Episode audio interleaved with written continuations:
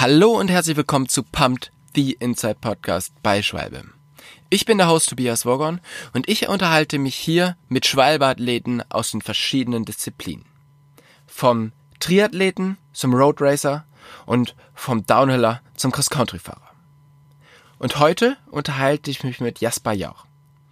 Jasper war einer der schnellsten Downhiller Deutschlands und hat seine Karriere Ende 2018 an den Nagel gehängt. Heute ist er immer noch Mountainbike-Profi, beschäftigt sich aber vor allen Dingen damit, YouTube-Videos zu produzieren und für verschiedene Brands Produkte zu testen. Er war auch einer der ersten, der unsere neue Karkassenlinie, die Decade of Super, getestet hat und darüber ein Video gemacht hat. Wie er so seine Zeit verbringt und was er sonst noch so macht, das hört er in dieser Episode von Pumped.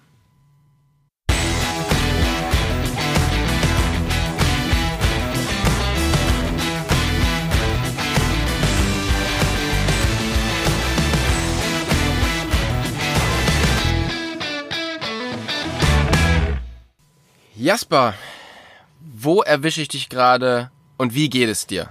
Oh, ich habe einen seltenen Moment zu Hause und ähm, bin leider etwas gestresst, weil ich an tausend Sachen denken muss, wenn es mal wieder so ist, dass man nur einen Tag zu Hause ist, 37 Maschinen Wäsche waschen muss, ähm, nebenbei noch ein Fahrrad für ein Rennen vorbereiten muss äh, und tausend andere Sachen zu tun hat. Ähm, aber eigentlich geht's mir gut. Aber du erwischt mich in einem seltenen Moment zu Hause, ja. Vielleicht müssen wir gleich am Anfang mal erklären, dass wir beide ja eigentlich einen wöchentlichen Podcast zusammen haben, und zwar Single Trails und Single Mold. Und da sind wir gerade in der Sommerpause, die jetzt, glaube ich, schon seit fünf oder sechs Wochen geht. Und ähm, das ist jetzt quasi unser erstes Gespräch nach diesen fünf oder sechs Wochen. Und es ist so, es ist ganz interessant, weil wir jetzt einfach so lange nicht gesprochen haben und wir normalerweise ja jede Woche sprechen, dass ich gar nicht so richtig was von dir weiß, was bei dir gerade abgeht. Von daher, was hast du den Sommer gemacht und wie haben dich die aktuellen Einschränkungen dabei betroffen? Ähm, ja, das ist eine berechtigte Frage. Ich bin immer mal so ein bisschen überrannt, wenn man mich fragt, was ich die letzten fünf Wochen gemacht habe, weil mein Leben sich so schnell dreht, dass ich eigentlich immer nur die letzten drei, vier Tage im Kopf habe. ähm, aber tatsächlich habe ich, äh, bevor ich jetzt eine Woche bei meinen Eltern zu Besuch war in Hannover und da auch einige Gespräche mit Sponsoren hatte, ähm, war ich tatsächlich mal eine Woche zu Hause und habe hab nichts gemacht, habe also den Einschränkungen sozusagen Folge geleistet und habe mich äh, aus, äh, keine Ahnung, wie man möchte, ähm, Selbstdisziplin in den Self-Lockdown geschickt. Ich habe einfach mal eine Woche ähm, entspannt und ähm, davor hatten wir einen Roadtrip, der auch so ein bisschen Urlaub war. Ich glaube vier Tage Urlaub und aber auch mit äh, Videoprojekten, also Arbeit verbunden. Und äh, da sind wir von ähm, hier von Bayern Richtung Bruneck, Südtirol, über Kaltern am See, äh, Richtung Molveno-See, vom Molveno-See nach Pisa, von Pisa nach ähm, hier, Sölden und von Sölden dann äh, Richtung Serfhaus und von Serfhaus nach Hause. Und das war so ein, so ein Roadtrip, der mit, äh, der vier Tage Urlaub hatte und der Rest war mit Arbeit und Projekten verbunden. Das war aber eine ganz schöne Kombi. Genau. Aber das, das klingt ja sehr gut. Also es klingt, als hättest du den, den Sommer recht gut genutzt und bist auch ein bisschen rausgekommen. Ich muss echt sagen, ja schon gesagt, ähm, die letzten, die letzten Jahre waren immer sehr crowded, ja. Also diese ganzen Bike-Festivals und Events und Rennen und man trifft super viele Menschen und ich finde das Reisen im Moment sehr, sehr angenehm, ähm, auch wenn auch es Arbeit ist oder wenn es irgendwie Projekte sind, weil man mehr für sich ist. Man meidet große Menschenmassen, man meidet Festivals, man meidet Veranstaltungen und hat einfach irgendwie seinen engsten Kreis, äh, mit dem man coole Projekte startet und das macht mir sehr, sehr viel Spaß, ja. Du hast ja schon gesagt, du warst jetzt zu Hause ähm, bei deinem Vater in Hannover. Das heißt, du kommst aus Hannover. Jetzt muss man ja sagen, das ist ja jetzt nicht der perfekte Bike-Spot. Oder das, was man so als er... er Lüge. das ist eine Lüge. Ähm, wie kommt man in Hannover oder wie wird man in Hannover zum Mountainbike-Profi und wie kann man sich das Fahrradfahren dort vorstellen? Ähm, zum Punkt Nummer eins, äh, Hannover ist, ähm, ich glaube, eines der Bike-Meckers schlechthin in Hannover, äh, in Deutschland. Ähm, neben Freiburg würde ich jetzt mal so in die Runde werfen. Und äh, wir haben den, den Deister, das ist ein, ein, ein Höhenzug, Gebirgszug ist definitiv übertrieben, ein, ein Hügelzug, der ist 10 Kilometer lang und auf 10 Kilometer Länge mit ähm, 400 Höhenmetern knapp ähm, kann man schon eine Menge Trails bauen. Und da das Einzugsgebiet recht groß ist, also auch aus dem Umland, ähm, Hamburg, Hannover, dann geht's auch Richtung ähm, Ostwestfalen, Lippe, Harz, ähm, überall da kommen Menschen zum Deister, um da Rad zu fahren. Ähm, bedeutet, es wird gebündelt. Also rundherum bündeln sich die Mountainbiker und fahren im Deister. Wenn du das auf andere ähm, Länder beziehst, dann ist es immer so, dass sich die großen Städte nach außen verteilen. Ja, also wenn du zum Beispiel München nimmst, dann fahren die Münchner zum Tegernsee, zum Schliersee, äh, einige fahren in Bayerischen Wald, die anderen fahren äh, nach Österreich runter. Also es verteilt sich, ja. Die Münchner Mountainbike-Community verteilt sich nach außen. In Hannover ist es andersrum. Alles um den Deister herum ähm, bündelt sich und deistert. Dementsprechend gibt es ein recht großes Netzwerk und auch sehr, sehr viele Trails. Ähm, aber wie ich da zum Radfahren gekommen bin, das, das ist echt eine Weile her. Und zwar war ich da, ich glaube 16. Und ich war so ein Skateboarder und ich war Punk. Ich hatte so einen Irokesen. Ähm, und ähm, der Vater von meinem besten Freund damals, also Oskar war mein bester Freund und der Vater von ihm, den kennt vielleicht sogar einige oder andere, Stefan Mangelsdorf. Und äh, der hatte seinem Sohnemann Oskar einen Dirtbike geschenkt. Und anstatt dass wir dann weiterhin die coolen Skateboarder waren, sind wir einfach irgendwie auf die Fahrräder gestiegen und haben uns so Freeride-Videos angeguckt, damals zum Beispiel Cranked 5. Und mhm. äh, haben uns dann entschieden, boah geil, das wollen wir auch machen. Und sind dann mit den Rädern durch die Stadt gedüst und sind Treppen runtergesprungen, äh, Bordsteinkanten hochgesprungen, äh, haben uns ein paar Jumps im Stadtwald gebaut. Und ja, so wurde das irgendwie unser neues Hobby, weg vom Skateboard hin zum Biken. Für mich war dann irgendwie Punk sein auch nicht mehr so interessant und der Irokese ist dann auch nachgewachsen und ich hatte wieder eine normale Frisur. Der hat immer so schlecht unter den Helm, ge genau. Helm gepasst, ne? Ja. Und dann klebt der Helm auch immer so von dem ganzen Haargel. Ähm, und dann, dann war Mountainbiken irgendwie die Nummer eins. Und äh, ja, so bin ich eigentlich zum Radfahren gekommen. Dadurch, dass mein bester Freund damals ein Rad geschenkt bekommen hat. Die meisten Leute kennen dich oder viele Leute kennen dich wahrscheinlich noch, als du einer der schnellsten deutschen Downhiller warst und im World Cup gestartet bist. Wie sehr interessiert dich denn der Sport heute noch? Also wie sehr verfolgst du die, die Medien und wie sehr fährst du selber auch noch Downhill? Also ich habe ja 2018, Ende 2018 meine Karriere beendet und letztes Jahr 2019 habe ich tatsächlich jeden Weltcup geschaut und äh, fand es super spannend, äh, nicht mit dabei zu sein. Ähm, vor allen Dingen hast du so eine andere Perspektive, weil du halt natürlich den Ablauf hinter den Kulissen kennst und ähm, dann aber mit Leuten vorm Fernseher sitzt, die das nicht kennen. Und dann schaust du mit äh, Leuten äh, Weltcup, die halt noch nie irgendwie dabei waren, noch nie mitgefahren sind, die das aus ganz anderen Perspektiven sehen. Und dann tauscht man sich so ein bisschen Wissen aus und so deren Einschätzungen, wie sie das einschätzen, super interessant, weil sie halt nur das sehen, was sie geliefert bekommen. Und dann meine Einschätzungen mit dem, was ich von hinter den Kulissen und den Aufwand kenne, das ist ähm, super, super cool gewesen letztes Jahr. Und ehrlich gesagt bin ich schon sehr interessiert daran, was sich da so entwickelt. Durch Corona bedingt ist ja dieses Jahr eigentlich noch nichts wirklich stattgefunden, was äh, Weltcup mhm. oder Downhill-Rennen angeht. Dementsprechend super spannend, weil es für alle nochmal so ein Reset-Jahr ist. Ähm, ich bin sehr, sehr gespannt, was passiert. Ich meine, selbst wenn jetzt die WM noch stattfinden wird, ähm, da können wir auch nochmal irgendwie drauf gespannt sein, ob das jetzt wirklich so ist mit den ganzen Rückreisern aus dem Urlaub, ob da nicht vielleicht doch der ein oder andere Corona-Hotspot das Ganze noch verhindert. Aber ja. selbst wenn die Welt Weltmeisterschaft stattfindet, ich glaube, dass 2021 ähm, ganz, ganz viele junge Talente da sein werden, die äh, jetzt noch mal ein Jahr Zeit hatten äh, zu trainieren, die äh, ein Jahr Zeit hatten, vielleicht alt genug zu werden, um nächstes Jahr Weltcup zu fahren. Und da wird vor allen Dingen nächstes Jahr in den Juniorklassen und ähm, wahrscheinlich auch von den Juniorklassen in die Eliteklassen einiges passiert sein. Das heißt, 2021 wird sehr, sehr spannend. Da freue ich mich sehr drauf. Du hast ja einen sehr, sehr guten Blick in die, äh, in den Nachwuchs und da kommen wir später nochmal drauf. Ähm, ich bin auch total interessiert, was sich da jetzt verändert, weil vielleicht auch viele Leute, die einfach in diesem Rad drin waren, ähm, Weltcup zu fahren, die jetzt vielleicht auch gemerkt haben, ja, vielleicht ist es jetzt für mich auch einfach Zeit aufzuhören oder vielleicht möchte ich auch einfach mal mehr Zeit zu Hause verbringen, was ja doch ich finde, man liest das immer auf Instagram so ein bisschen raus, dass viele Leute es auch sehr genießen, einfach mal nicht das ganze Jahr nur unterwegs zu sein und einfach mal die Zeit zu Hause zu verbringen. Du hast dich ja, wie schon gesagt, im Winter ähm, 2019, oder? Ne, 2018 dazu entschieden, keine Rennen mehr zu fahren. Wie bist du denn zu dieser Entscheidung gekommen und wie schwer ist dir das gefallen? Ähm, ja, im Prinzip hat sich das rauskristallisiert. Es war schon vorher so, dass ich häufig keine Lust mehr hatte, Rennen zu fahren, weil es einfach zu stressig war.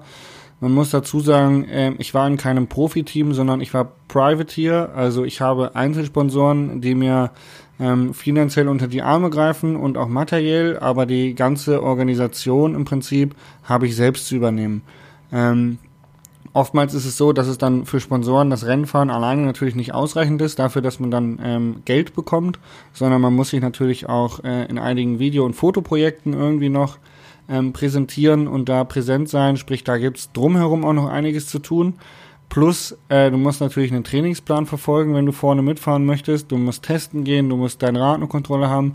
Plus, muss man jetzt leider auch dazu sagen, äh, bin ich alleinstehend, bedeutet, ich wohne alleine, ohne Elterlichen oder Support durch die Freundin. Ähm, bedeutet, da ähm, kommt dann auch irgendwie noch so ein bisschen Haushalt und private Themen dazu. Und dieser ganze Rucksack war immer relativ schwer. Und ähm, mhm. oftmals war es so, dass ich auf dem Rennen einfach schon irgendwie ja, nicht genügend Vorbereitungsphase im Kopf hatte, mich einfach darauf vorzubereiten, okay, jetzt ist, jetzt ist Rennfahren, jetzt musst du auf der Strecke performen und du fährst zum Rennen und bist eigentlich noch voll im Organisationswahnsinn, okay, ich muss das noch machen, jetzt muss ich das Zelt noch aufbauen, jetzt muss ich noch einkaufen gehen, damit ich am Sonntag was zu essen habe und so weiter. Und ähm, du hast halt tausend Sachen drumherum im Kopf, bist aber noch nicht wirklich im Rennmodus und jeder, der mal irgendwie eine sportliche Tätigkeit auf Leistungsniveau betrieben hat, sei es, er möchte sich einen Marathon äh, als Ziel stecken, der weiß, ähm, dass man da relativ viel Fokus reinsetzen muss, um wirklich Leistung abzurufen. Und das hat ein bisschen gefehlt bei mir. Das hat mich gestresst. Und dazu kommt aber natürlich, dass man sich ja auch über die Jahre ein gewisses Leistungsniveau aufgebaut hat. Bedeutet, man hat natürlich auch Leistungsdruck. Erstens von sich mhm. selber und zweitens auch von außen. Und diesem Druck bin ich persönlich nicht mehr ähm, ja, nicht mehr her gewesen. Bedeutet, ich war auch enttäuscht, äh, wenn ich schlechte Rennergebnisse abgeliefert habe. Ich hatte das Gefühl, dass vielleicht auch andere Leute enttäuscht sein können, dass meine Sponsoren enttäuscht sein können. Und ähm, dieser Druck abzuliefern, der ist immer insbesondere dann aufgekeimt, wenn es um die deutsche Meisterschaft ging, weil es halt einfach der Titel ist, den man braucht, um erfolgreicher Rennfahrer zu sein. Und den mhm. habe ich in meinem Leben leider nie erreicht. Und nachdem ich drei Jahre in Folge die deutsche Meisterschaft versemmelt habe ähm, und aber ansonsten irgendwie Deutschlands bester Fahrer war oder mit zu den Deutschlands besten Fahrern gehört habe ähm, und es wäre ehrlich gesprochen zu den deutschen Meisterschaften von meiner Leistung her, von meinem Trainingszustand ein leichtes gewesen, diese zu gewinnen, habe ich es einfach jedes Mal versemmelt, weil ich mit dem Kopf nicht bei der Sache war. Und das war der Punkt, wo ich entschlossen habe, okay, das möchte ich nicht mehr ähm, ich höre auf. Mhm. Aber wenn du auf der einen Seite das Problem erkannt hast, dass du einfach Privateer warst und dich um alles selber kommen, kümmern musstest, du auf der anderen Seite aber sehr, sehr starke Sponsoren wie Schwalbe, wie Santa Cruz, wie Fox hattest, ähm, das zeigt ja schon so ein bisschen, dass es, also du konntest ja die Sponsoren überzeugen, in dich zu investieren. Wieso bist du dann nie den Schritt in ein Profiteam gegangen, was dir ja sehr, sehr viel Arbeit abgenommen hätte? Ähm, finanziell ist das nicht möglich. Also für einen, für einen High-End-Weltcup-Team muss man ganz ehrlich sprechen, war ich zu schlecht. Also da hätte ich regelmäßig, glaube ich, in die, in die Top 20 fahren müssen, dass jetzt irgendwie so ein äh, Atherton Racing oder äh, ein FMD Racing oder weiß der Geier oder ein Syndicate sagt so, hey, wir, wir nehmen jetzt den Jasper auf und äh, zahlen dem auch ein Fahrergehalt. Und die anderen Teams, die weiter drunter liegen, ähm, die sind meistens nicht in der Lage, einen Fahrergehalt zu bezahlen, sondern die übernehmen dann die ganzen Reisekosten, die Kosten für einen Mechaniker, die Kosten für einen Physio, die ganzen Hotelkosten, die ganzen Materialkosten. Man kriegt ja nicht immer alles gesponsert, das heißt, teilweise müssen Sachen dazugekauft werden, wie Zelte, ähm, teilweise ein Teamtruck, etc. Ähm, und da fehlt es dann an Fahrergehalt. Aber wie gesagt, da ich halt einfach keinen Support von zu Hause habe, also ich kenne viele mhm. Rennfahrer, ehrlich gesprochen, die ähm, von der Hand in den Mund leben oder gar kein Geld bekommen und sich das quasi nur leisten können, weil sie keine Miete zahlen müssen, weil sie bei den Eltern wohnen oder weil die Eltern eine, was dazu schießen oder weil sie eine, eine Wohnung bekommen haben von den Eltern oder ähm, weil sie irgendwo anders wohnen, wo ähm, Miete sehr, sehr günstig ist. Aber ich hätte meinen Haushalt definitiv nicht finanzieren können, nur übers Rennen fahren. Ja. Okay. Fabian Barell hat irgendwann mal gesagt, Downhill ist die Formel 1 des Radsports. Ähm, was ist so faszinierend am, am Downhill-Rennsport? Ich kann das erstens zu 100% unterschreiben, das ist wirklich so. Ähm, und das ist auch etwas, was ich auch immer sage, dass ähm, ich das als Formel 1 betrachte und dass es bei anderen Sportarten ähm, zwar heiß hergeht, aber es ist nicht so Formel 1-lastig wie im Downhill-Sport, weil der Downhill-Sport sehr, sehr divers ist. Also ähm, das fangen wir bei der Leistung des Athleten an, ja. Der muss sprintstark sein. Ähm, er muss aber auch eine gute Grundlagenausdauer haben, weil er muss halt auch mal ein ganzes Wochenende durchhalten. Und wenn du vier Tage auf einem Rennwochenende bist, dann zerrt es schon mal richtig Energie. Also Konzentration mhm. als auch körperlich. Ähm, also da musst du schon mal sehr diverse Leistungen abrufen. Nur ähm, was deine Leistungsfähigkeit ankommt, dann kommen wir noch zu den zu den Fähigkeiten. Du musst sehr koordinativ sein, du musst ein gutes Gleichgewichtsgefühl haben, du musst Schnellkraft, Reaktionsfähigkeit mitbringen, ähm, sonst bist du im Downhill-Sport definitiv limitiert.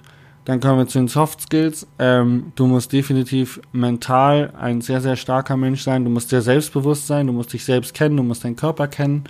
Ähm, du musst, wenn du wirklich gut bist, auch ähm, ausprobieren können. Du musst mutig sein. Weil du ja auf der Strecke Sachen ausprobieren musst, Linien ausprobieren musst, mit einem, du musst Risiko einschätzen können, was auch wieder zum Selbstbewusstsein gehört. Ähm, und dann kommen wir noch ähm, zu, zu den technischen Sachen. Du musst ein technisches Verständnis mitbringen, um deinen Dämpfer richtig einzustellen. Du musst ein Gespür mitbekommen, um deinen, deinen Luftdruck, dein Fahrwerk richtig ein, einstellen zu können um auch mal was rauszufühlen, wenn jetzt Schwalbe zum Beispiel mit einem neuen Reifenraum um die Ecke kommt und sagt, hey, hier, probier den mal aus, das ist unser neuer Reifen. ja, dann, dann musst du, dann musst du auch Feedback geben können und musst sagen können, okay, ist das jetzt besser für mich, ist das nicht besser für mich? Ähm, und ja, wenn man da nicht, wenn man da nicht stark genug ist, dann geht man ähm, womöglich ein Risiko ein, nicht, nicht an den Sieg zu fahren, ähm, weil man etwas falsch eingeschätzt hat. Und das ist sehr, sehr divers. Und dann kommen wir noch ähm, zum Mindset. Ja, wenn du mit Nervosität nicht umgehen kannst, du trainierst ähm, zum Beispiel Weltmeisterschaft 2020, aktueller Fall. Die ganzen Athleten haben jetzt ein ganzes Jahr trainiert. Die haben eigentlich kein wirkliches Rennen gehabt, haben ein ganzes Jahr trainiert und haben dann drei Tage Zeit, sich die Strecke auswendig zu merken, äh, auswendig zu lernen, das Fahrwerk einzustellen und haben dann einen Lauf in Leogang von circa drei Minuten 17 ähm, da ihre Leistung abzurufen, für die sie ein ganzes Jahr trainiert haben. Und wenn sie in diesen drei Minuten 17 nicht alles auf einmal abrufen und abliefern können, haben sie versagt. Mhm. Das ist Formel 1.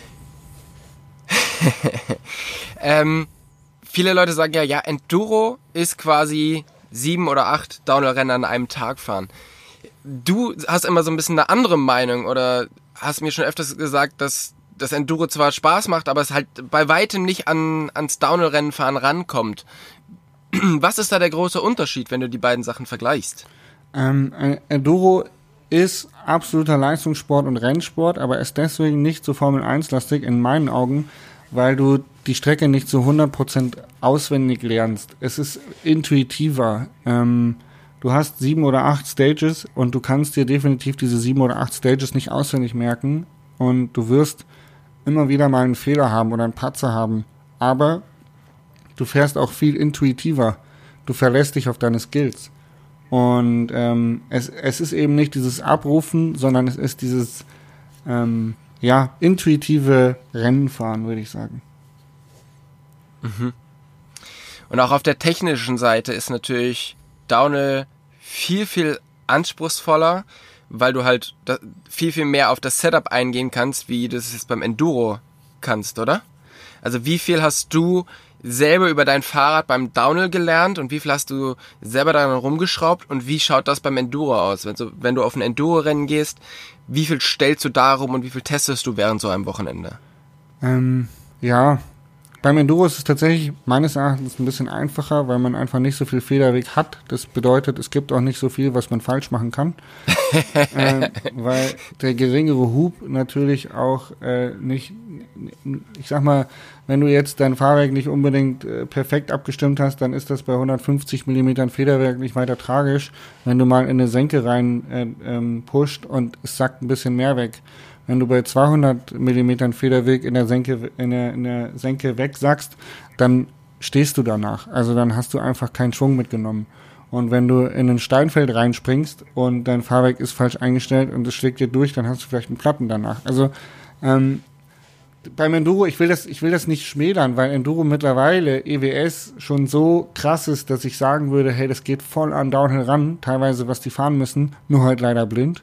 Und äh, deswegen spielt der Fahrwerk auch eine sehr, sehr große Rolle. Aber ich glaube schon, ähm, dass ein Downhill-Fahrwerk schwieriger einzustellen ist als ein Enduro-Fahrwerk. Einfach weil du mehr Hub hast und ähm, du es immer wieder auf die Strecke, weil es halt auch kürzer ist, also du hast es nicht so breit.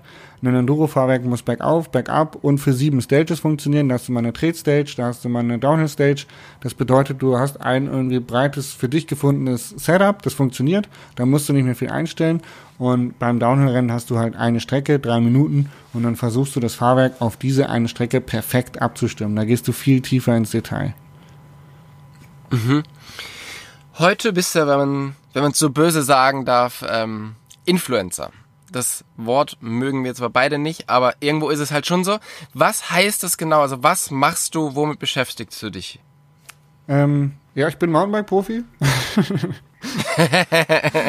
und äh, YouTuber, Content Creator. Ähm, ich mache YouTube-Videos. Ähm, da geht es um Reisen, da geht es um Bike-Vans, da geht es um technische Sachen, ähm, um teilweise auch äh, Produktvorstellungen, äh, wenn wir neue Fahrräder haben, wenn wir neue Reifen rausbringen. Ähm, da findet man viele technische Sachen, einige Tutorials und Tipps, ähm, die meistens sich mit technischen Sachen über, überschwimmen. Also zum Beispiel habe ich mal ein Video gemacht, wie man das Fahrwerk richtig einstellt. Ähm, und dann aber auch einfach ganz normal lustige ähm, Reiseerfahrungen, äh, wie zum Beispiel von unserem Trip äh, Richtung Pisa. Und das ist eigentlich so mein Main Ding. Ich mache Videos. Ja. Du warst ja auch einer der ersten, der für Schwalbe die äh, neue Superkarkassenlinie gefahren ist und getestet hat. Und du hast auch darüber ein Video in deinem YouTube-Kanal gemacht, was man sich da anschauen kann. Wie wichtig ist es denn beim Testen und bei solchen Videos, dass du eben so einen erfolgreichen Racing-Background hast? Also kommen die Marken deshalb extra auf dich zu und sagen, hier mach du das bitte? Und wird deine Meinung auch mehr gehört, weil du ja vorweisen kannst, dass du Erfolge gehabt hast? Ich glaube nicht, dass das Rennfahren zwangsläufig notwendig ist, ähm, um da drin Erfolg oder Authentizität zu haben. Wenn du dir Paul Aston anguckst, der früher für Pinkbike geschrieben hat, ähm, der wurde sehr hoch geschätzt für seine technischen Berichte über Produkte, über seine Tests weil er einfach ein sehr technisches Verständnis hat und einen sehr hohen Anspruch an das Material. Und das Ganze aber so formulieren kann, dass es eigentlich jeder versteht. Und ich glaube, dass das so ein bisschen der Schlüssel zum Erfolg ist.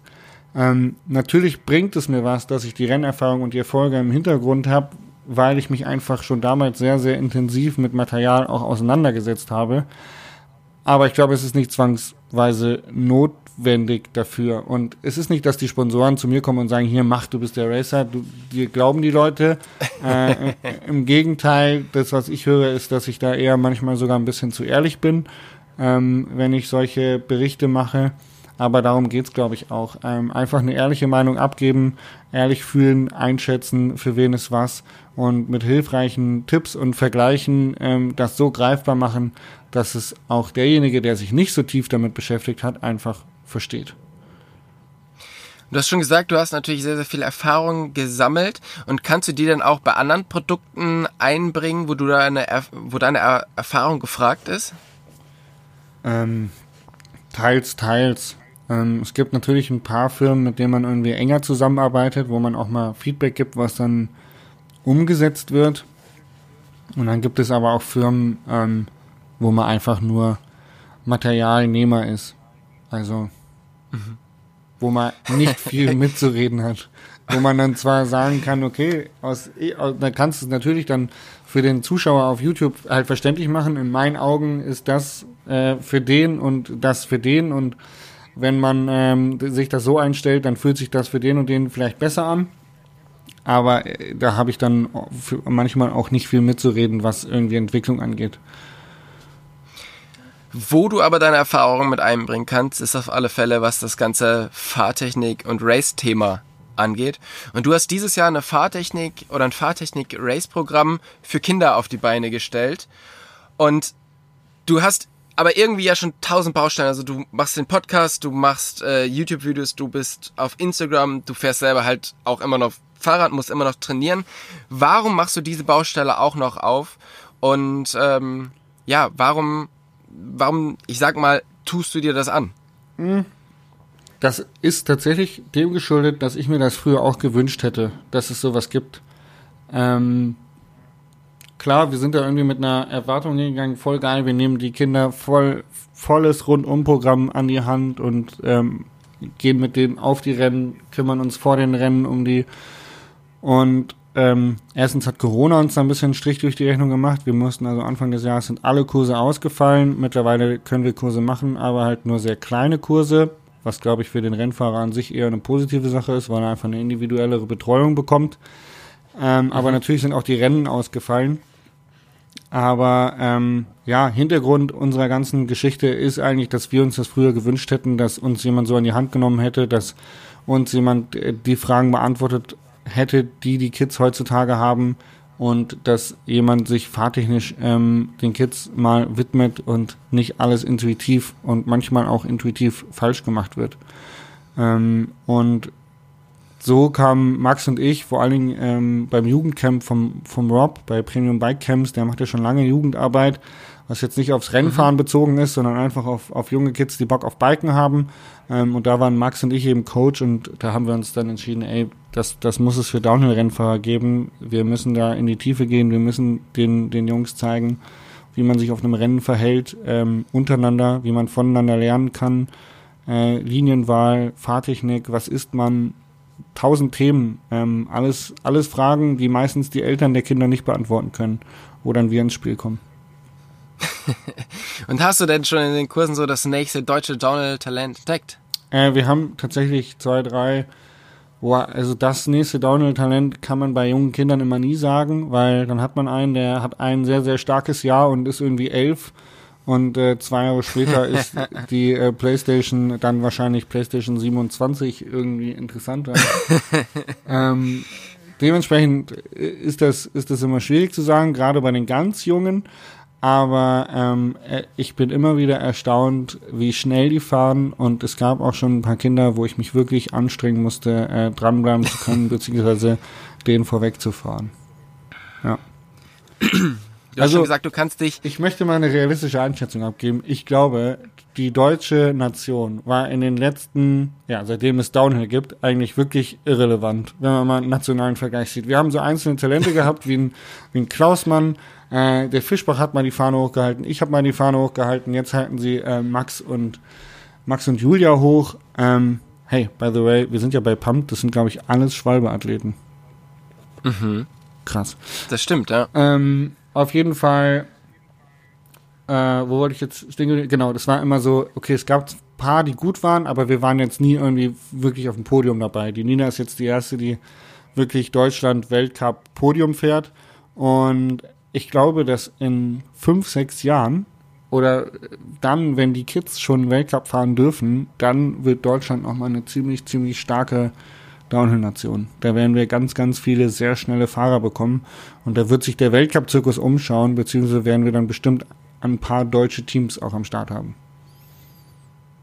Das wäre das wäre sehr, sehr schön. Weil man sich bis jetzt ja immer fragt, warum es eben nicht so ist, warum es nicht viele erfolgreiche deutsche Fahrer gibt. Aber es wäre natürlich schön, wenn das, äh, wenn sich das tatsächlich so entwickelt. Ja. Du hast ja schon gesagt, du weiß gar nicht so genau, was du die letzten fünf, sechs Wochen gemacht hast, weil du immer nur so an die letzten drei Tage denken kannst. Wie schaut's denn in die andere Richtung aus? Also wie schauen deine weitere, weiteren Pläne für 2020 aus? Also der September ist ziemlich vollgepackt. Ähm, Ich fahre jetzt zum Reschensee. Da ist ein Alpine Enduro Series. Da fahre ich mit. Mhm. Ausnahmsweise mal ein Enduro-Rennen fahren. Ich muss echt sagen, ich habe ein bisschen Schiss, weil ich habe dieses Jahr noch nicht einmal irgendwie meinen Puls hochgebracht, bin noch nicht einmal einen Sprint gefahren. Und dann gleich so eine alpine Enduro-Serie zu fahren. Das wird auf jeden Fall gut anstrengend. Äh, nächstes Wochenende haben wir ein Coaching von Racing Skills in Schöneck. Und ähm, da drauf die Woche feiert, ähm, feiert ein Freund von mir Hochzeit tatsächlich. Ähm, ich habe noch einen mhm. Pub-Ride für Sport Konrad in Garmisch. Äh, und dann ähm, darf ich nochmal nach Morsin zu Santa Cruz. Ähm, mhm. Ende September. Da freue ich mich auch sehr drauf, weil äh, Morsin, ich weiß nicht, du kennst es, glaube ich, aber Porto Soleil ähm, heißt die ganze Area. Das ist im Prinzip im Winter ein riesen Skigebiet äh, hinterm Genfer See äh, zwischen Châtel, Morgins, Morsin. Da ähm, bei hier, was ist da noch um die Ecke? Le Creuset und Champery, also die Schweizer-französische Ecke da. Und ähm, da ist ein riesen Bikepark im Sommer mit ganz, ganz vielen Liften und ganz, ganz vielen Strecken.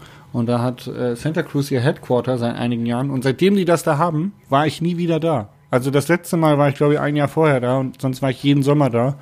Und jetzt äh, mhm. wird es mal wieder Zeit, dass ich da hinfahre und ich freue mich da sehr drauf. Sehr gut.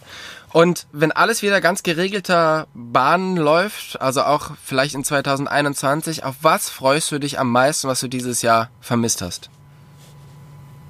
Ähm, das ist eine berechtigte Frage tatsächlich. ich glaube, tatsächlich am meisten freue ich mich wieder, wenn ähm, man einfach mal auf so einem Bike-Festival abends mit ein paar Leuten zusammen Bierchen trinkt. Also dieses Zusammenkommen, zusammen Bierchen trinken, äh, sich auch mal umarmen dürfen, Leute, die man lange nicht gesehen hat, äh, so Geschichten. Ja, weil man, wie gesagt, die ganzen Festivals sind ausgefallen, ist auch ganz schön mal, aber irgendwie hat man ja doch dann einige Leute, die man immer nur auf Bike-Festivals trifft. Und die hat man jetzt lange nicht gesehen. Und da würde ich mich schon freuen, auch einige Gesichter einfach mal wiederzusehen. Dementsprechend würde ich mich freuen, wenn wir 2021 einfach mal wieder coole Bike-Festivals hätten. Das finde ich ist ein sehr, sehr schönes Schlusswort. Ich freue mich da tatsächlich auch sehr drauf. Und ich habe das dieses Jahr auch sehr vermisst. Und worauf ich mich auch sehr freue, ist mit dir wieder äh, wöchentlich zu telefonieren und unseren, unseren Podcast weiterzumachen, weil unsere, unsere, unsere Pause geht langsam zu Ende. Zu, ja. Genau. Von daher äh, freue ich mich da schon sehr drauf. Können ich wünsche dir noch. Einsteigen. Nach dem Reschensee. Genau. Mal gucken, ob ich überlebt habe.